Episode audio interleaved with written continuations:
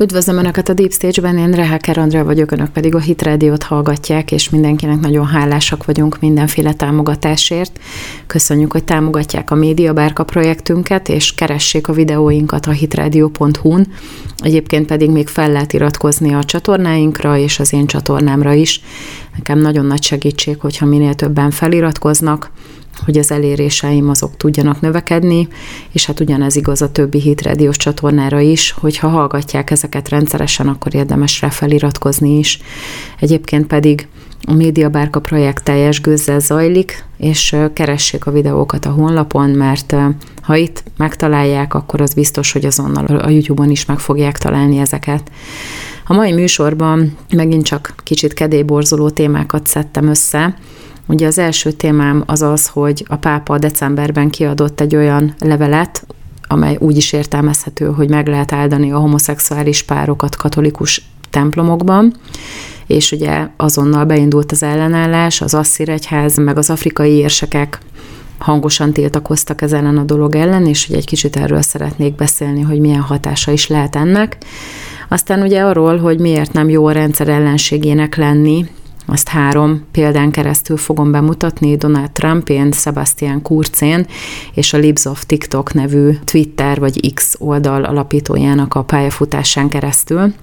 Szerintem az is nagyon-nagyon érdekes, hogy rávilágítsunk, hogy azért itt nem jó, hogyha az ember túl sokat ugrál, de hát ez van, nem tehetünk mást. A harmadik téma pedig bevándorlással kapcsolatos, ugye arra próbálok rávilágítani, hogy a médiának a hatása az milyen hihetetlenül erős ebben az egész kérdésben, és hogy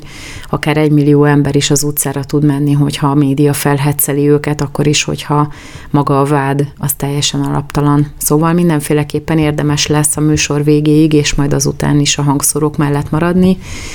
és akkor belevágunk a mai hírelemzésbe. Egy olyan témát fogok ma feldolgozni, ami már egy jó ideje borzolja itthon nálunk a kedélyeket, de azért sokat gondolkoztam rajta, hogy kell-e érdemes erről beszélni, aztán végül arra jutottunk, hogy mindenképpen meg kell említeni, el kell mondani a véleményünket ezzel kapcsolatban, mert ez egy nagyon-nagyon fontos dolog. Ugye én nem titkolom el, hogy hívő keresztény vagyok, és ez teljes mértékben áthatja az életemet minden területen. Magyarul nagyon fontos számomra az is, hogy az egyháznak az állapota az milyen, és hogy hogyan látnak minket a kívülállók, akik nem tartoznak semmilyen egyházhoz. És hát arról is nagyon sokat beszélek, hogy a globalizmus az alapvetően természet szerint nem tudja befogadni az egyházat, mert a globalizmus az azt szeretné, hogy minden teljesen egybeolvadjon, minden ugyanazokkal a szabályokkal működjön, mindenki ugyanannak engedelmeskedjen, és természetesen egy nagyon kis réteg irányítsa ezt az óriási tömeget, akik lényegében erőforrást hoznak létre. Tehát itt minden a pénzről szól, az egész globalizmus lényegében egy ilyen hatalmi rendszer, ami már nagyon-nagyon régóta kiépítés alatt áll, és ezt látjuk is, hogy nem most kezdődött ennek az építése, csak most már egyre jobban felszínre kerülnek a jelei, és most már az is észreveszi, aki egyébként nem foglalkozott ezzel. És hát azt is látjuk, hogy az összeesküvés elméletek azok most már összeesküvés valóságokká válnak, tehát tényekké, mert az ember össze tudja rakni alapvetően a világ történéseiből a dolgokat, és azt is lehet érteni, hogy miért ellenkezik a kereszténységnek a koncepciója a globalizmusnak a koncepciójával. Ugyanis a kereszténység az nem a világ uralmát fogadja el, hanem Jézus Krisztus uralmát, az Atya uralmát és a Szent Szellem uralmát, tehát alapvetően nekünk már megvannak a vezetőink, akiknek mindenek fölött engedelmeskedünk, és csak ezek után vagyunk egy bizonyos nemzetnek a tagjai, és csak ezek után engedelmeskedünk olyan embereknek, akiket egyébként Isten hatalomban fölénk rendelt. És hát pontosan azért, mert ez egy nagyon fontos dolog az életünkben, a Bibliát az ember komolyan veszi, hogyha tényleg keresztény, és abban benne van, hogy a nemzeteket Isten rendelte el, tehát ezek nem ilyen véletlenül létrejött hatalmi koncepciók, meg ki az erősebb, hanem Isten elrendelte, hogy legyenek nemzetek, tehát ez egyáltalán nem ellenkezik Isten akaratával, viszont a globalizmus akaratával igen. Magyarul a kereszténység az egy gyökerestől kiértandó dolog a globalizmus szerint, és ezt ők azért kommunikálják is, meg lehet látni a különböző praktikákon keresztül, hogy hogyan próbálják a kereszténységet teljes egészében átformálni, vagy kivonni a forgalomból. És hát ugye úgy következik ez a mai témához, hogy december 18-án Ferenc pápa kiadott egy levelet, egy Fiducia Supplicans nevű dokumentumot, amelyben bizonyos dolgokkal kapcsolatban leírta az iránymutatását. És mivel ugye tudjuk, hogy a katolikus egyházban a pápa tévedhetetlenségének a doktrinája az egy élő szabály, úgymond, ezért ezt alapvetően a katolikusoknak, mivel a pápa tévedhetetlen, el kellene fogadniuk. És ugye ebben a dokumentumban a pápa kimondja, hogy ha van arra lehetőség, hogy megáldjanak olyan párokat, akik ugyanolyan neműek, tehát nem egyenértékű ez ugyan a házassággal, abban az értelemben, ahogyan ugye a házasság szentségét a katolikus egyház meghatározza, de nem vonható meg ezektől az emberektől az áldás abban az esetben, hogyha ők az egyházhoz fordulnak, mert ugye az Isten mindenkit, aki hozzá fordul, nem utasít el, vagyis jobban mondva senkit sem utasít el, aki hozzá fordul. És hát korábban láttuk már az erre vonatkozó reakciókat, ugye nem hangos tőle a sajtó, mert ez nem egy olyan téma, ami egyébként úgy nagyjából sok mindenkit érdekel, pedig szerintem borzasztóan fontos. Nem annyira volt hangos tőle a nemzetközi média, hogy ez megtörtént, viszont elkezdődött az ellenállás. És ez viszont alapvetően már a globalizmus kezére játszik. Ugye a január 14-én kiadtak az afrikai érsekek, vagy püspökök, ugyancsak egy dokumentumot, amelyben kategórikusan elutasítják ezt a dolgot, és az afrikaiak úgy tűnik, hogy sokkal jobban érzik a Bibliát, mint a, az európaiak, vagy legalábbis úgy tűnik, ugyanis Európából azért nem jött olyan nagy ellenállás ezzel kapcsolatosan.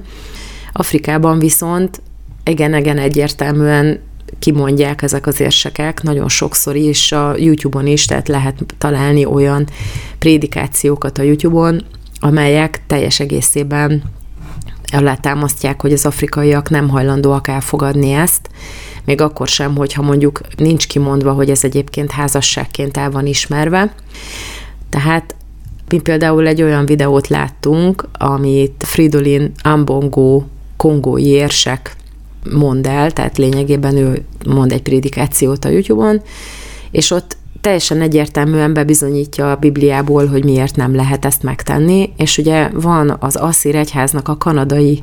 egyik vezetője, tehát ugye eléggé ellentmondásos információk vannak róla az interneten, de azt találtuk erről az érsekről, ugye úgy hívják őt, hogy Már Maria Manuel, és tehát ő a kanadai püspöke az asszíriai, tehát a keleti asszíriai egyháznak, de mondják róla, hogy a, az Ausztrália és Új-Zélandért is ő felelés tovább. Tehát az a lényeg, hogy már ez a másik egyház is, aki egyébként nem tartozik a katolikus egyháznak a kereteibe, felhívja rá a figyelmet, hogy az lenne a legjobb, hogyha a pápa visszavonná ezt a levelet, és elismerné, hogy ebben a kérdésben ebben neki nincsen joga ilyen dolgokat kimondani, mert ugye az Isten ezeket a dolgokat a Bibliában egyértelműen bűnnek mondja, és még a katolikus Bibliában is, ami alapvetően nem feltétlenül egyezik meg azzal, amit a reformátusok használnak. Ugye ez egy általános vita, hogy melyik a felkent, kanonizált szöveg, de teljesen mindegy, mert a katolikus Bibliában is benne van a Róma egy, meg a katolikus Bibliában is benne vannak a törvénynek, a Mózes könyvében azok a részei, amelyek utalnak erre a dologra, mint bűnre, és hát arra hivatkoznak ezek az érsekek, meg a püspökök, és nagyon diplomatikusan és nagyon abszolút kultúrember módjára, tehát nem egy veszekedés zajlik, hanem próbálják teológiai módon felhívni a pápa figyelmét rá, hogy ez egyébként egy nem kifejezetten bibliai tanítás, sőt kifejezetten nem az, és hogy ezért vissza kellene vonni. És hát azért beszélek erről, mert ugye ami a mi számunkra külpolitikai szempontból lényeges ebben a kérdésben az az, hogy ezzel óriási megosztás jön létre nagy keresztény társaságok között. Tehát ezért a katolikus egyház, az asszír egyház, ugye a keleti, az ortodox egyház, ezek óriási tömegeket foglalnak magukba, hatalmas létszámmal működő egyházak, és ugye ebben önmagában a katolikus egyházon belül is megosztást létrehozni, az egy újabb szkizmát, egy újabb szakadást tud létrehozni. És hát annak idején, amikor Ferenc pápa pápa lett, akkor már pedzegették egy páran, nyilván akkor még összeesküvés elméletnek volt ez minősítve, hogy a globalizmusnak az emberét ültették a pápai székbe, tehát egy olyan ember került oda, aki a liberális lobbinak a, az embere, és egy olyan vezető lesz, aki egyébként teljes egészében ezeket a globalista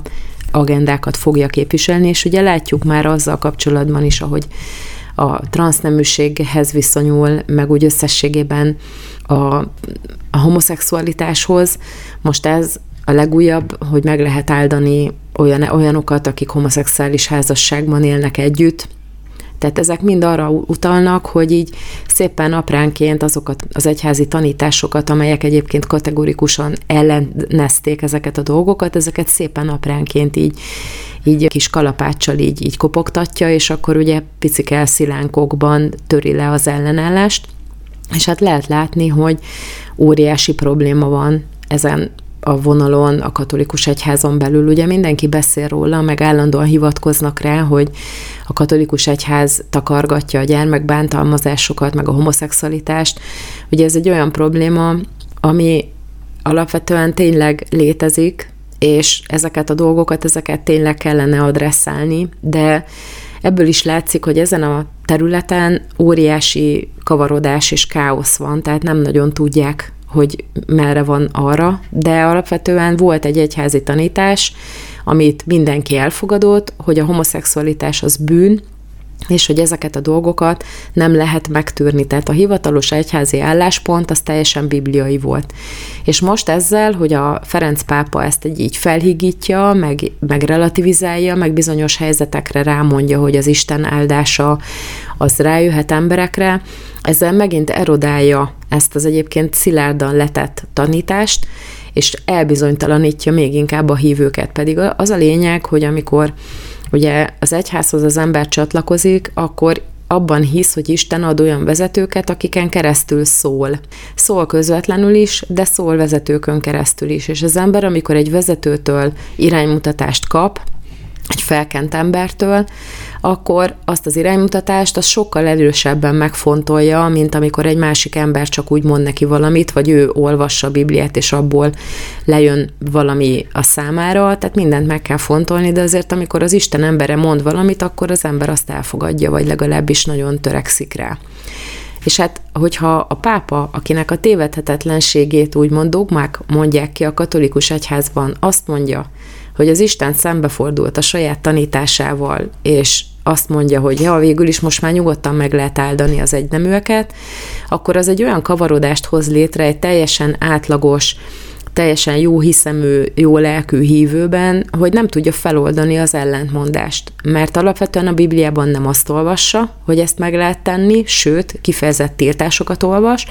viszont az ember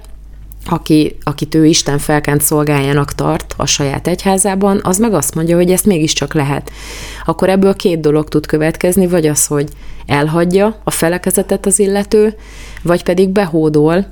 és aztán utána ezáltal olyan kár keletkezik az életében, mert ugye ellenkezik az Isten tanításával, amiben, amit elkezd követni, hogy azt utána nem lehet helyrehozni, vagy nehéz. És ugye ez megint csak a globalizmusnak a malmára hajtja a vizet, mert ez egy olyan törést tud létrehozni egy egyébként egységes hitrendszerben, ami a globalizmust úgymond tudná gátolni, tudná fékezni, tudná a nemzetállamokat egy kicsit jobban segíteni, hogy, hogy ez megint csak fel fogja gyorsítani ezeket a folyamatokat, amelyek megpróbálják megszüntetni a nemzetállami határokat, megpróbálják felszámolni azokat a hitrendszereket, amelyek nem hajlandóak együttműködni. Ugye a keleti egyházak bármivel együtt tudnak működni, vagy nem a keleti egyházak, tehát ezek a vallások, akár a hinduizmusra, akár a konfucionizmusra, akár ezekre a nagyon fura ilyen, ilyen keverék hitrendszerekre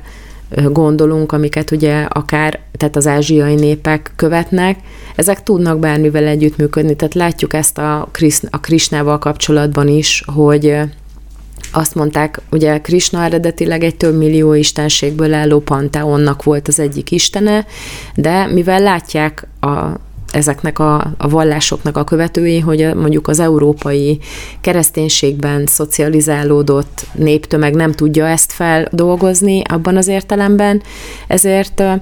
azt mondják, hogy Krishna olyan, mint Jézus, hogy ő is egy, egyszülött, és hogy ő a legmagasabb Isten, és hogy ami alatta van, az igazából mind alacsonyabb rendű, tehát egy csomó olyan tulajdonsággal ruházzák fel, ami olyan, mintha Jézus lenne magyarul. A, a teológiában járatlan, nem kifejezetten Isten hívő, materialista európai népek, azok kajálják ezeket a dolgokat, és teljesen elfogadhatónak tartják. Szóval ezáltal is ez lényegében egy módszer arra, a globalizmusnak a módszere arra, hogy, hogy azokat a, a hitelveket, amelyek a nemzetállamot, amelyek az egyénnek a felsőbségét, és nem a közösségnek a felsőbségét hirdetik, ezeket nem fogja, tehát ezeket elhagyják a nemzetek utána, vagy ezek, a, ezek az egyház részek mert ugye relativizálják, és hogyha mondjuk meg lehet áldani az egyneműeket, akkor kimondja, hogy a többi dolog, ami le van írva a Bibliában, ami ugye tilos, vagy amit nem tilos, hanem nem ajánlott megtenni, vagy mondjuk tudjuk, hogy Istennek nem tetszik, azokat utána ugyanúgy lehet relativizálni. De ez egy olyan sarokkő volt eddig a katolikus egyházban, amit nehéz volt megkerülni, és amivel egyébként nem tudtak mit kezdeni azok az ügyek sem, vagy azokkal az ügyekkel kapcsolatban sem,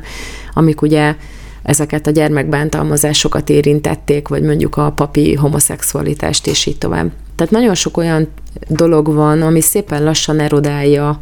ezeket a nagyon régóta letett sarokköveket, és aztán létrehoz egy olyan káoszt, amiben az emberek nem tudnak az egyházhoz fordulni iránymutatásért, mert ugye az egyház az nem egységes, hanem 85 féle különböző tanítás van. És hát látjuk, hogy, hogy ez a pápa nem kifejezetten az egyháznak a fennmaradását szolgálja, vagy legalábbis nekem az a véleményem, hogy ezekkel az ellentmondásos tanításokkal, ezekkel olyan szövegként, meg határként levert régi tanításokat erodál, amit aztán utána, hogyha ha kiiktatnak, akkor teljesen abszolút egy partalan dologgá válik, és a hívők nem tudnak utána ö, iránymutatásként nagyjából sehova fordulni, mert minden relativizálva lesz. Tehát ha az ember így gondolja, akkor így, ha úgy gondolja, akkor úgy. És ez teljes egészében a globalizmusnak a kezére játszik, mert ha nincsen erős egyház, letett ilyen sarokkövekkel, hanem minden relatív, akkor onnantól kezdve szabad az út, és a kereszténység úgymond abban a formában, ahogyan a végén majd kialakul ebben a káoszban, nem az eredeti formájában, már nem lesz többé akadály, hanem ugyanúgy be tud olvadni a nagy világvallásba, mint ahogy be tud olvadni a hinduizmus, meg be tud olvadni az összes keleti ideológia és vallás nem érdemes a rendszer ellenségének lenni, ezt nagyon-nagyon sok szempontból meg tudjuk erősíteni. Nem jó, hogyha az ember ellenkezik a rendszerrel, és szeretnék három példát hozni arra, hogy vajon tényleg miért is nem érdemes, és milyen értelemben kell mégis ellen szembe menni a rendszerrel. Ugye sokat beszélünk mostanában Amerikáról, mert elnökválasztás lesz, és látjuk, hogy a demokrata oldal mindent megtesz azért, hogy Donald Trumpot valamilyen módon teljesen hiteltelenné tegye, de az a helyzet, hogy látszik, hogy ezzel még inkább a népszerűségét növelik. Viszont azt is látjuk, hogy minden eszközzel, ami a rendelkezésükre áll, megpróbálják teljesen ellehetetleníteni Trumpot. Ugye már egy korábbi adásban beszéltünk arról, hogy ebben az évben milyen jogi precedensek, vagy milyen jogi eljárások fognak indulni Donald trump szemben, és ez folyamatban is van, tehát szépen, ahogy következnek sorban egymás után, jönnek ezek a korrupciós ügyek, de ezeket nem korrupciós ügyeknek kellene nevezni, hanem inkább koncepciós ügyeknek, ugyanis látjuk, hogy az egésznek az a gyökere, vagy az a célja, hogy Trumpot ellehetetlenítse és teljesen hiteltelenné váljon ezáltal. De ezek mind koncepciós perek, ahogy már mondtam. mert Trump eleve el van ítélve, tehát amikor bekerült ebbe az egész körforgásba, akkor már ki volt mondva róla, hogy el van ítélve, és ugye látjuk a Twitteren, vagyis az X-en például a, az ügyvédjének nyilatkozatait, hogy nem fogadják el a bírók a benyújtott beadványokat, nem hallgatják meg a tanukat, nem szólnak itt dolgokról időben. Tehát látszik az egészről, hogy úgy van manipulálva, hogy mindenképpen veszítsen Trump. És akkor ott van ez a Letitia James nevű ügyész, aki úgy felszívta magát, hogy akkor majd ő megmutatja, hogy ő aztán tényleg nevet csinál magának, és akkor elindította, beperelte lényegében Donald Trumpot, és ebben a nem is tudom, hanyadik perben természetesen a bíróság gyorsított úton kimondta Trumpról, hogy bűnös. Ugye itt az is érdekes, hogy Trumpnak van annyi vagyona, hogy még hogyha 350 millió dolláros bírságra is ítélik, mint ahogy itt is történt, elvileg ezt ő ki tudja fizetni, de ugye ez a a James már arra utazik rá, hogy majd elveszik Trumpnak a vagyonát, tehát ott van például a Maralágói birtoka, ami hát nem kifejezetten egy olcsó dolog, és ráadásul egy olyan környéken van, ahol még a telkek is, tehát igazából a kisebb telkek is ilyen 200 milliós áron kerülnek a piacra, és ugye ez a lett is a James meggyőzte a bíróságot róla, akik teljesen elfogadták ezt, hogy az az egész birtok az összesen 80 millió dollárt ér. Tehát úgy próbálják beállítani a nagy értékű dolgait, mint hogyha nem érne egyáltalán csak a töredékét érni annak, amit valójában egyébként piacértéken ér, és akkor, hogyha összeszámoljuk a 350 millió dollárt, akkor szinte mindent, az összes New Yorki épületét a Trumpnak el tudják venni. Ugye azért nyilván Amerika nem teljesen ilyen sóhivatal még, tehát ez nem fog összejönni, mert még egyelőre ez csak az első fok, ráadásul a Trump vagyona, meg a Trump cégeinek a vagyona az nem ugyanaz, hanem a cégeknek a vagyonát, azt abban az esetben lehet elvenni a cégektől, hogyha jogerősen a céget elítélik. Ugye ez a, ez a 350 milliós bírság, ez az egyik cégnek az ügyében lett kiszabva, ugyanis azt állítják, hogy Trump manipulált a vagyon értékével úgy, hogy megtévessze a befektetőket, tehát hogy jobban mondjuk a bankoknál könnyebben tudjon hitelt kapni, és akkor most ezt a kárt úgymond, amit okozott a bankoknak, ezt kell megfizesse ezzel a 350 millió dollárral, de az egész egy, egy abszurd dolog, mert ugye Trump megkapta a hitelt, visszafizette, semmiféle problémát, veszteséget nem okozott senkinek, hanem egyszerűen most őt anyagilag próbálják teljesen ellehetetleníteni, mert ugye nagyon nagy pénzeket tud megmozgatni, és ugye a kampányban is abszolút a, az ő saját forrásaira támaszkodott főleg, tehát ha elveszik tőle, úgy mint ahogy Rudy Giuliani-t is ilyen koncepciós perben teljesen tönkretették, akkor ellehetetlenítik, hogy induljon az elnökválasztáson, és hát nincsen semmiféle olyan republikánus jelölt, aki jó lenne, ugye Nikki Haley, ő úgy szerepel, mint a rendszerembere. Ugye megkérdezték tőle riporterek, hogy ha esetleg nem jönne össze neki a republikánus jelöltség, akkor átmegye a másik oldalra, és akkor nem azt mondta, hogy semmiképpen se, hanem azt mondta, hogy hát jelen pillanatban most csak azzal foglalkozom, ami előttem van. Tehát Nikki Haley egyáltalán nem biztos, hogy republikánus jelölt marad, hogyha teszem fel, Joe Biden összeomlik, és nem éri meg, vagy nem abban az állapotban az elnökválasztást, mint most, akkor lehet, hogy oda állítanak vele szembe egy Nikki haley mert hogy ő a republikánusok egy része számára is úgymond elfogadható, bár a, ezek a, a, az elnök jelöltségi jelölt állító szavazások, ezek egyértelműen mutatják, hogy az amerikaiak nem akarják a Nikki Haley. Szóval itt van egy koncepciós pár a rendszer ellensége ellen, vagy hát több koncepciós per is. Donald Trump teljes egészében a rendszer ellensége. Ugye Sebastian Kurzra is talán sokan emlékeznek, osztrák kancellár volt, úgymond a jobb oldal üdvöskéjének tartották, mert hogy nagyon fiatalon került nagyon magas politikai pozícióba, és látszott rajta, hogy nagyon tehetséges, van neki koncepciója, abszolút rezonált a néppel, tehát egy nagyon jó politikus lehetett volna belőle, csak az volt a hiba, hogy bevándorlás ellenes volt, és olyan intézkedéseket próbált meg bevezetni a korona ideje alatt,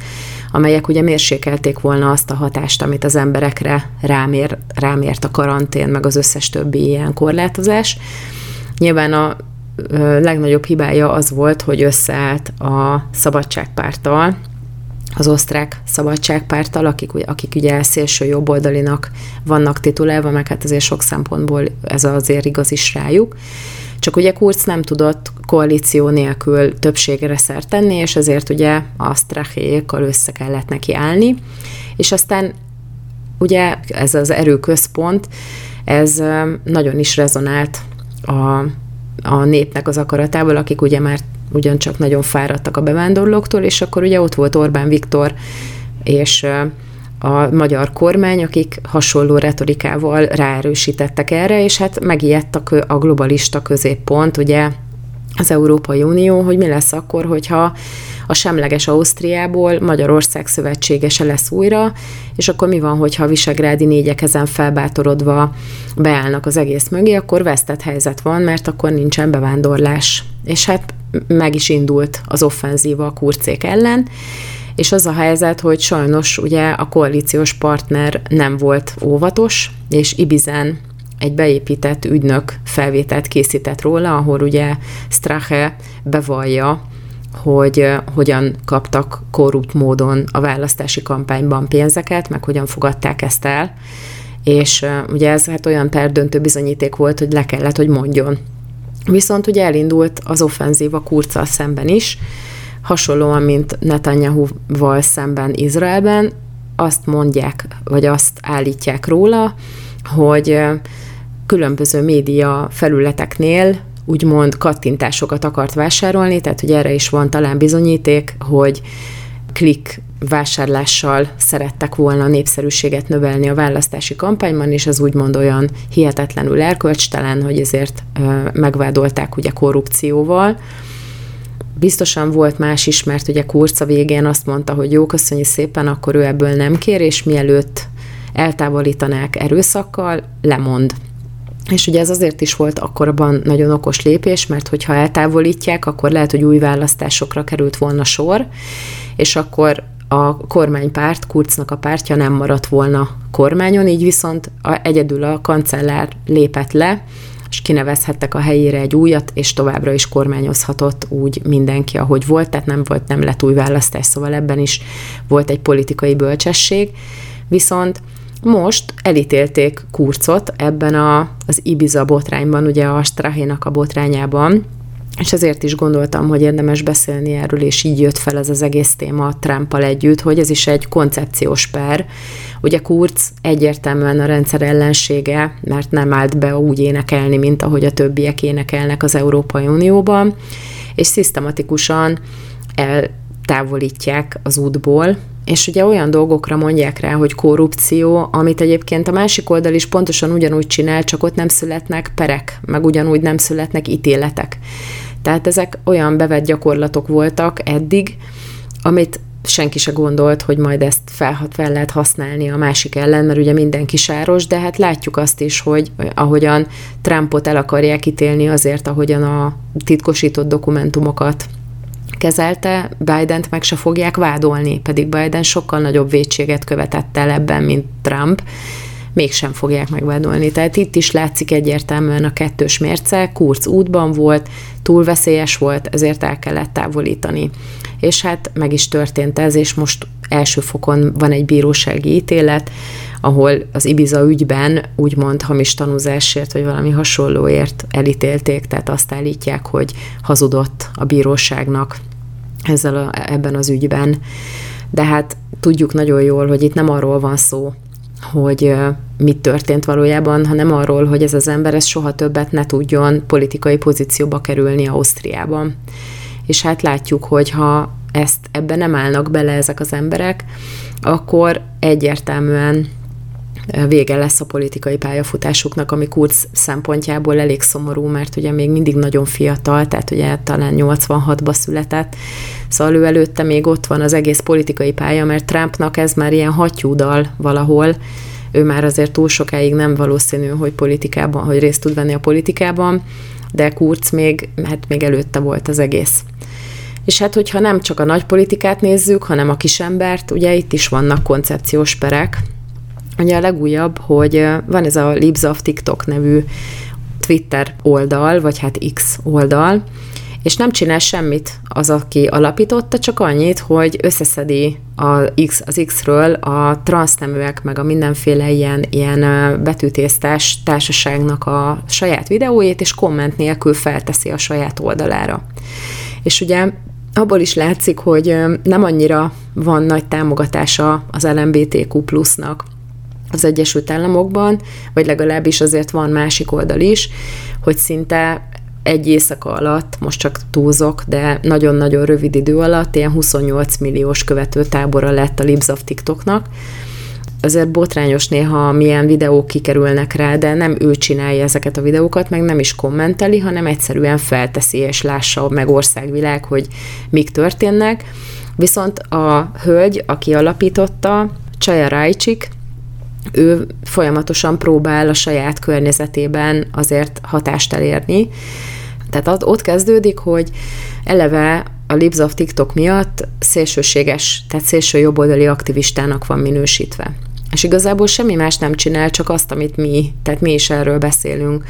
hogy a gyerek előtt homoszexuális tanárnak úgymond coming out-olni az iskolában, az, az, az gonoszság, tehát hogy ezt sem, nem tartozik a gyerekre, meg nem is érti, még nagyon sokáig, sok esetben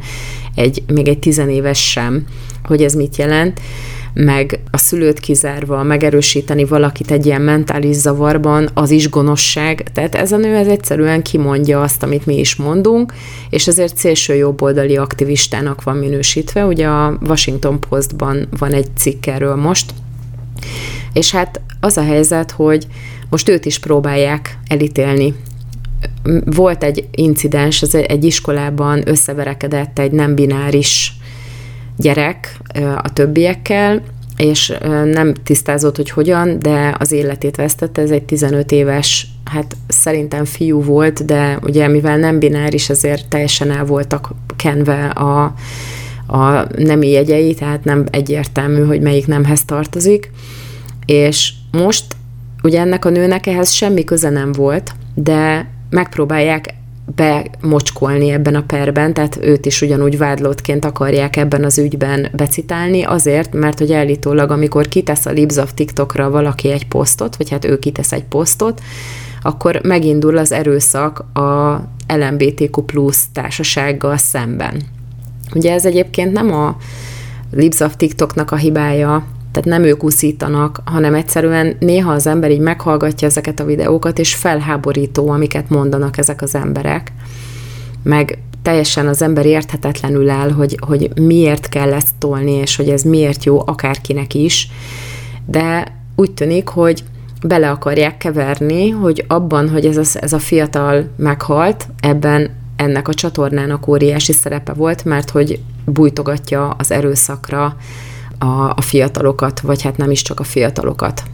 És hát az a szerencséje, hogy nem a YouTube-on működik, mint mi, hanem az X-en, ahol ezért nem tiltják le, bár még azért a régi mechanizmusok működnek, de ettől függetlenül ő ellene is el fog indulni a koncepciós per, mert egyértelműen tüske a rendszer oldalában, mert ugye rávilágít annak az ocsmányságára, ami ebből az egész LMBTQ-ból úgymond el van kenve a fiatalok előtt, tehát ez a, ez a gonoszság, meg az a guztustalan viselkedés sokszor, ami mögött van, tehát ez az iskolai igazgató, aki egyébként a szabad idejében drag queen, azt is, tehát hogy nem lehet megkérdőjelezni, hogy, hogy miért vagy hogyan történhet meg ez, hanem egyszerűen el kell fogadni, sőt éltetni kell. Tehát ez a rendszer. És mi pedig a rendszer ellenségei, úgymond mi meg elszenvedjük a következményeket, és hát mi még nagyon kis halak vagyunk itt Magyarországon, de Amerikában nagyon úgy tűnik, és már a szomszédunkban, Ausztriában is nagyon úgy tűnik, hogy, hogy, hogy az életét teszik tönkre annak, aki nem hajlandó együtt muzsikálni a többiekkel. És úgy gondoltam, hogy kellene beszélni megint egy kicsit a migrációról, mert nagyon halkan, de azért a háttérben ez továbbra is egy nagyon-nagyon aktuális téma, és hát azokban az országokban, ahol ez már egy mindennapos realitás, ott azért vannak ügyek, amiről a főáramú média mélyen hallgat, és szeretném ezt is egy kicsit megvilágítani, hogy milyen kettős mérce van a főáramú médiában ezzel az egész kérdéssel kapcsolatban. Ugye a vezérhangja azzal indult el a fejemben, hogy a divelt, amit egyébként alapvetően én kedvelek, a fő oldalon hozza azt az ügyet, hogy egy amerikai turista Neuschwansteinban, Bajorországban az egyik legnagyobb turista látványosság lényegében, gyönyörű kastély, amit a Bajor király építetett magának, és ugye amerikaiak is nyilván meglátogatják, rengeteg turista jön ezekre a vidékekre, és tele van a divelt különböző cikkekkel, hogy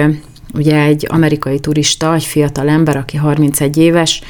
megerőszakolt egy másik amerikai turistát, aki 22 éves, és ennek a barátnője ez végül is végighallgatta, hogyan a fiatal ember megöli, megfolytja ezt a amerikai lányt, és ugye mivel ez Németországban történt, most a német bíróság előtt áll ez az illető, ami egyébként teljesen rendben van. Ezeket az ügyeket, ezeket igenis kell tárgyalni, és erről beszélni kell, mert ez egy olyan büntény, amit abszolút el kell ítélni, és ezt az embert ezt akár halálbüntetésre is lehetne ítélni. Nyilván ez egy kicsit erős, de ettől függetlenül, ha életet veszel valaki, akkor a bibliai szemlélet az azt mondja, hogy az ő életét is el kell venni. Minden esetre az a helyzet, hogy ez nem egy egyedi eset Németországban. Viszont ez úgy van tálalva, mintha ez valami ilyen nagyon szenzációs dolog lenne, ami szinte alig történik, és hát azt kell, hogy mondjam, hogy sajnos nem ez az igazság. Arról viszont nehezen lehet információkat találni, hogy hány olyan erőszaktétel, meg hány olyan gyilkosság történik Németország szerte, amit uh, ugyancsak külföldiek követnek el, de nem nyugatról érkező külföldiek, vagy az Egyesült Államokból érkező külföldiek, hanem bevándorlók, akik elméletileg ugye menedéket kértek Németországban, de nem becsülik meg azt a helyet, amelyik befogadta őket, és amelyik élelmezi meg, ellátja, megszállása, elszállásolja őket. És hát gondolkoztam rajta, hogy hogyan lehetne ezt még inkább megvilágítani,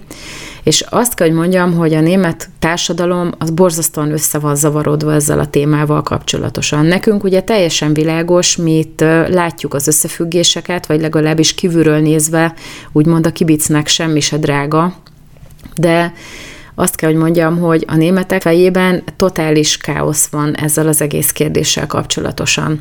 Ezt arra alapozom, hogy ugye az elmúlt időszakban a tüntetések időszaka volt Németországban, nem csak a gazdák tüntettek, hanem egy millió ember ment ki az utcára a szélsőséges ideológiák, a szélső jobboldali eszmék ellen tüntetni. Na most az egésznek az az alapja,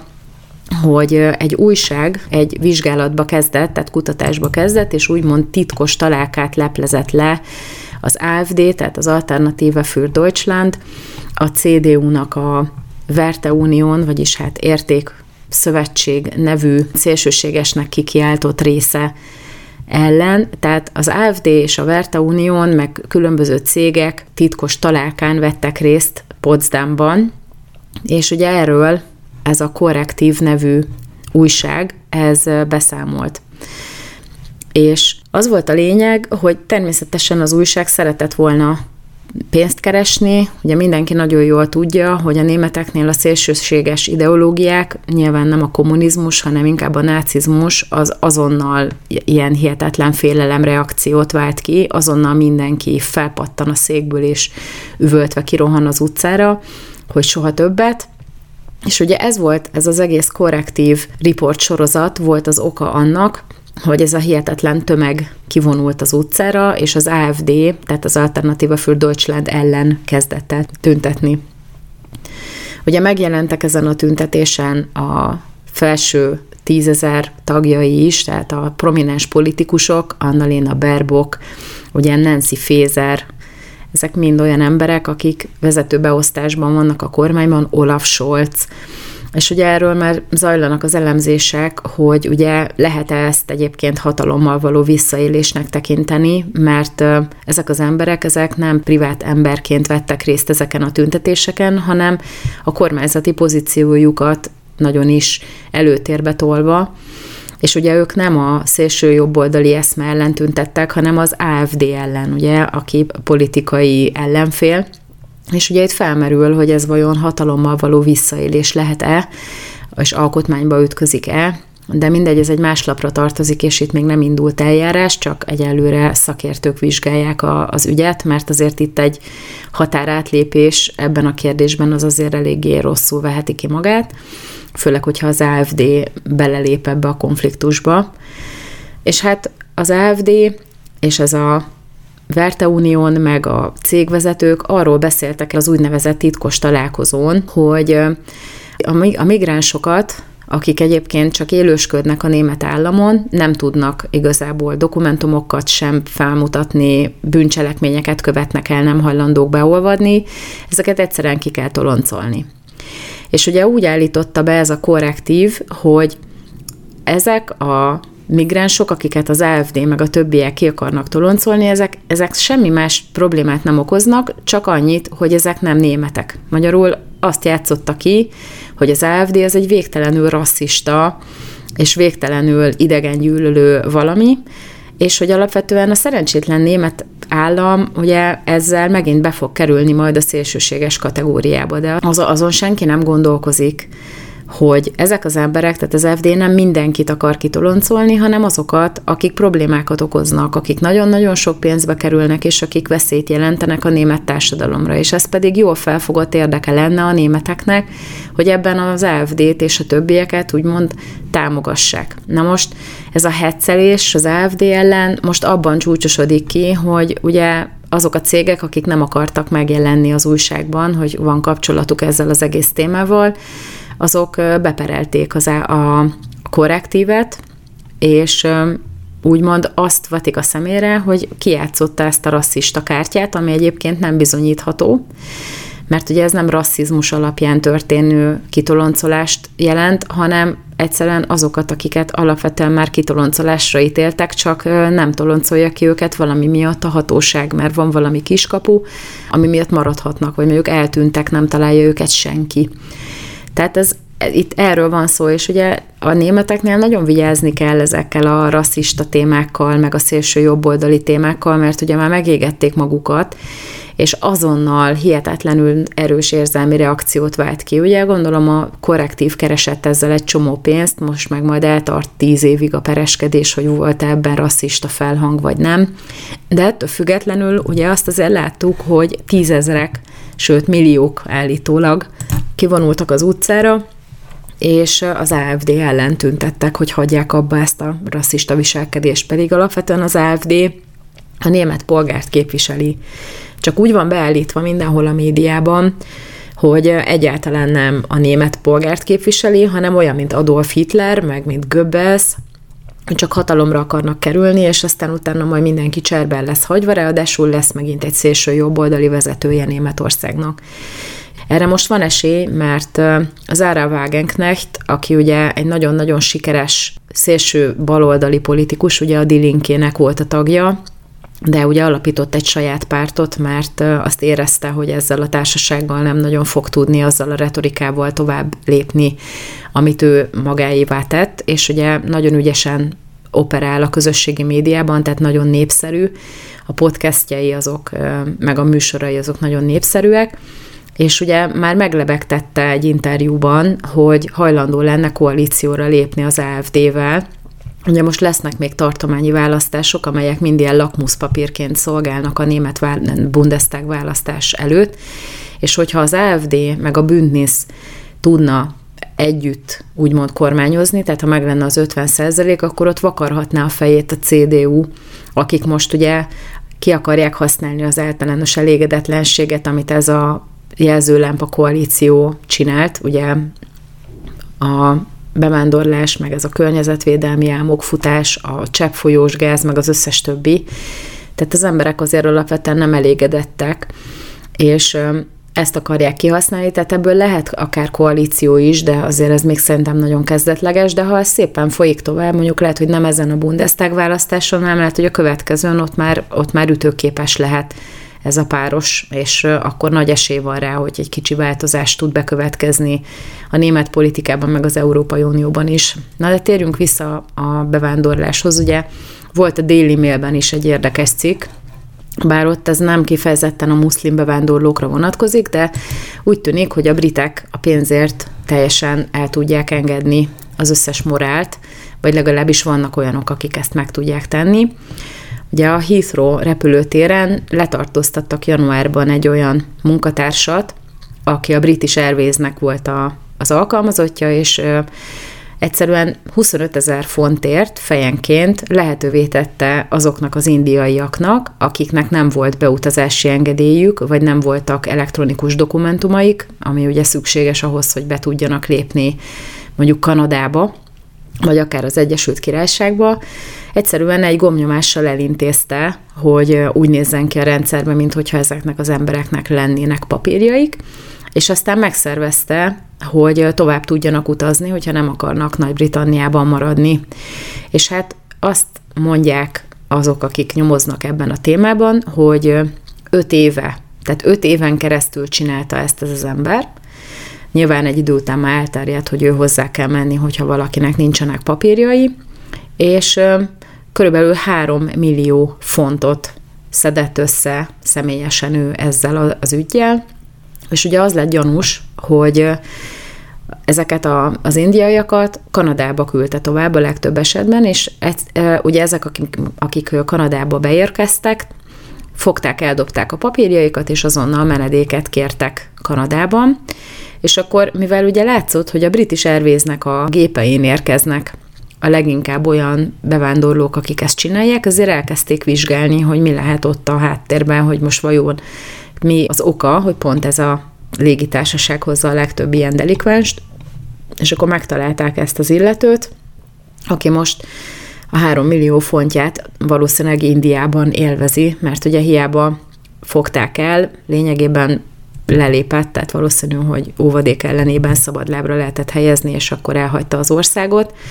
valószínűleg egy ilyen, ugyanilyen kapcsolaton keresztül, és az is nagyon-nagyon érdekes, hogy ezért ezen hihetetlenül jól lehet ám keresni. Hogy jönnek ezek az emberek egy jobb élet reményében, vagy mondjuk a szociális állam általi juttatások reményében, mint ahogy Németországba jönnek, és akkor van egy élelmes ember, aki a saját zsebére dolgozik, és totálisan mindegy neki, hogy ezzel mit szabadít rá, akár Kanadára, akár Nagy-Britanniára, ugye ott már annyi bevándorló van, hogy igazából ez ilyen csepp a tengerben kvázi, és egyszerűen egy megélhetést ráépít erre az egészre, meg hát megélhetést, tehát 3 millió font, az azért egészen szép summa, hogyha azt nézzük, tehát az magyar forintban már a milliárdos magasságokban van, és azért 5 év alatt ennyi pénzt keresni nagyon nehéz teljesen becsületes munkával, sőt mondhatjuk úgy, hogy lehetetlen, ha csak az embernek nincsen már a kiinduló pontjában egy nagy vagyona, ami dolgozik neki. De mindegy, nem menjünk ebbe a részébe bele, mert ezen is lehet vitatkozni, de ettől függetlenül egy olyan ember, aki a repülőtéren becsekolja a népet a repülőgépekre, az nem keres ennyi pénzt, tehát ebben nyugodtan megegyezhetünk. És azért persze, hogy vonzó volt, és hát 24 éves, megint belemehetünk itt a generációs különbségekbe, de nem érdekelte, hogy ezek az emberek, ezek kik, miért jönnek, meg milyen szabályokat hágnak át, tehát akár terroristák is jöhettek volna, vagy lehet, hogy jöttek is, tehát ezzel 3 millió fontban, 25 ezer fontjával egészen sok ember benne lehet. És hát hogyha ezt látjuk, hogy egyébként a német államban is borzasztóan sokan iszonyatosan nagy pénzt keresnek azon, hogy van egy csomó migráns, akiket meg kell próbálni integrálni, meg akikkel foglalkozni kell, akiknek az igényeit úgymond ki kell elégíteni, vagy mondjuk a karitatív szervezeteken belül segíteni kell őket, akkor már mindjárt látjuk, hogy ez egy csomó mindenkinek nem éri meg, hogy ezek az emberek ne jöjjenek. Ráadásul, ha mellé tesszük a globalista gondolkodásmódot is, hogy ezzel megtörik a németeknek a nemzeti integritását, mert tele vannak bevándorlókkal, egy csomó kisebbség van, és hát nem is nagyon tudják követni, hogy mi merre hány méter. Tehát most volt valami, Berlinben volt egy összecsapás, ahol a rendőrségnek ilyen gépkarabélyokkal kellett védeni a kortermet, ahol a három megsérült migráns volt elszállásolva, a többi migránstól, mert ugye ezt se nagyon értik sokan Németországban, hogy ezek a népcsoportok, ezek nem feltétlenül szeretik egymást, hanem van olyan törzsi ellentét például, ami elég, hogyha két ilyen ember találkozik az utcán, és akkor azonnal előkapják a 40 centis szakácskést, és egymásnak esnek. Tehát ez nem egy, nem egy európai kultúrához szabható meg nem az európai kultúrában megszokott dolog, de ettől függetlenül ez egy létező probléma. Szóval szerintem egyre nagyobb a gond, és egyre többen próbálják ezt a fű alá söpörni, és olyan áll dolgokkal foglalkoznak, amelyek lehet, hogy egy átmeneti ideig fontosak, de aztán utána ez a probléma, ez messze felülírja időtartamban is, meg hatásban is azokat, amiket, amiket milyen gumicsontokon egyébként a média folyamatosan rágódik. Én nagyon köszönöm, hogy meghallgattak, legyen nagyon szép napjuk, és élvezzék a hetet, ami még hátra van belőle, vigyázzanak magukra, és a jövő héten újra találkozunk a viszonthallásra.